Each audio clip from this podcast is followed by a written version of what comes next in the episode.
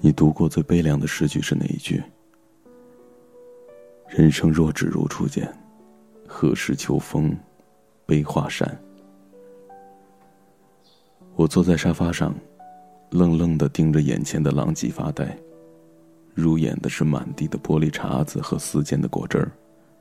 书架倒了，书散了一地，连夹在书里的合照都掉了出来。照片里的我。和他的笑容还清晰如昨。我最喜欢的小兔拖鞋不成对了，只有一只孤零零的摆在我的眼前，另一只在刚才的争吵当中不知道被踢到哪儿了。我思前想后，始终想不通，这段感情到底是哪里出了错？是从什么时候开始的？两个人的记忆不再甜蜜，不再温馨，只剩下狰狞的面孔，还有无尽的争吵了。起初，他是那样温柔的人。刚认识的时候，他总会给我发来这样那样的信息，口吻总是小心翼翼的，还带着一点年轻男人的幽默。他说：“今天降温了，你要多穿一点北方的冬天跟你们南方的冬天很不一样。”我就好奇的问他：“哪儿不一样？”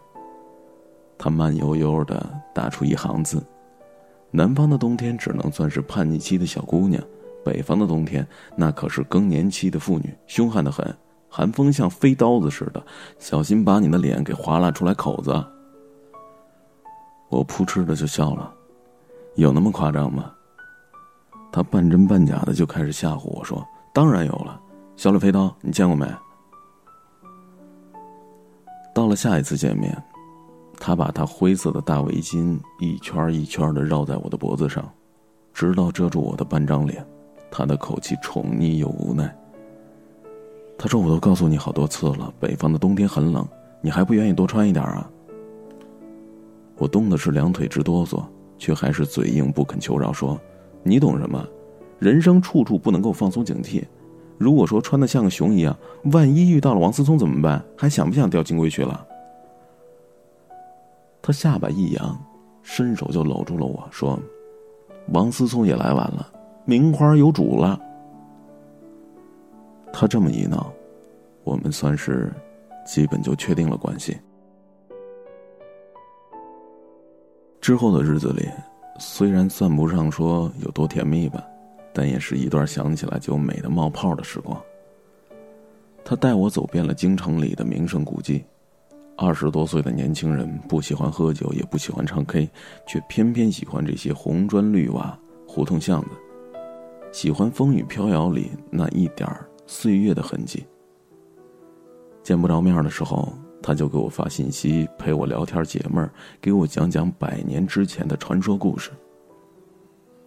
他说，两百多年前，那条小巷子里住着两户人家，两户人家各有一个孩子。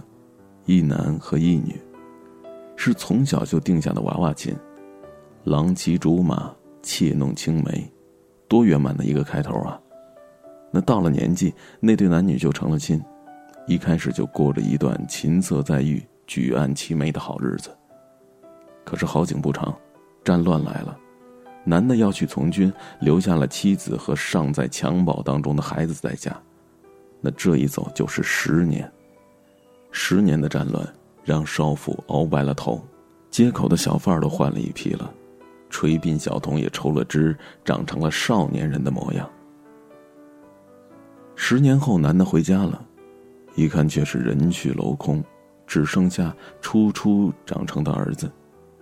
儿子对他说：“妻子改嫁了。”男的是失声痛哭，在家门口是长跪不起。他就问我说。你知道男的为什么哭吗？我回复说：“是在遗憾跟妻子有缘无分吗？”他说：“不是，因为有一回他问妻子：‘他若战死了，他便如何？’妻子恼他口不择言，就说了：‘你若敢战死，我便改嫁，把你从坟墓里给气活过来。’他心知妻子对他是用情至深，怎会独留幼子改嫁呢？”改嫁一说，必是他临终前留下的遗言，用来诓他。那看完故事，唏嘘不已。现在想来，那时候的他一定是非常非常喜欢我的。你看呢？那时候的他会那样动情的为我娓娓道来的讲一段故事，虽然隔着屏幕看不见他的眉眼，但是，怎会读不到他藏在字里行间里的温柔呢？可是不知道从什么时候开始，这样美好的感情，只剩下一个模糊的剪影。我翻了翻聊天记录，他已经很久没有给我讲故事了。我们还约好了一起去看一次江南的盛宴，看大片大片的荷花开放，看着采莲女摇着桨踏歌而来。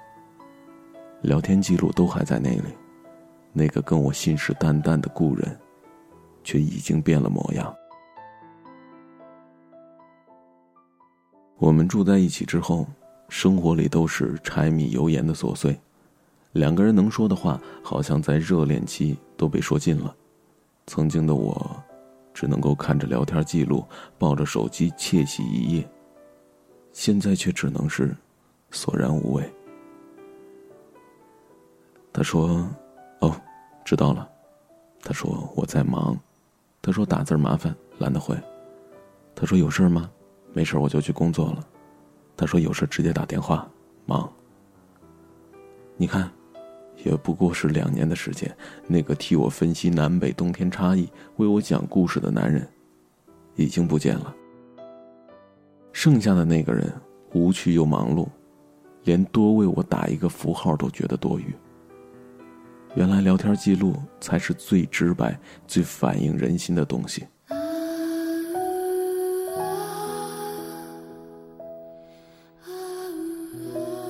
嗯，你读过最悲凉的诗是哪一句？人生若只如初见，何事秋风悲画扇？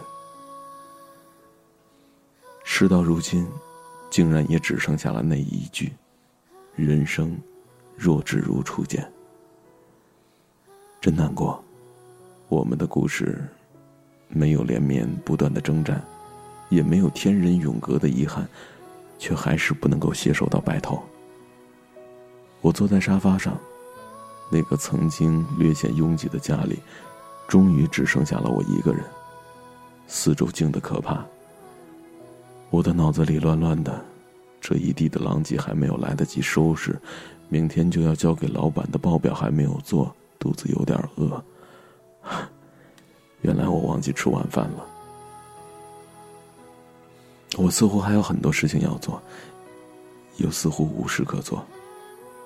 在这一片静谧当中，手机悄悄震动了一下，是他发来的信息。他说：“我们分手吧。”他不爱我，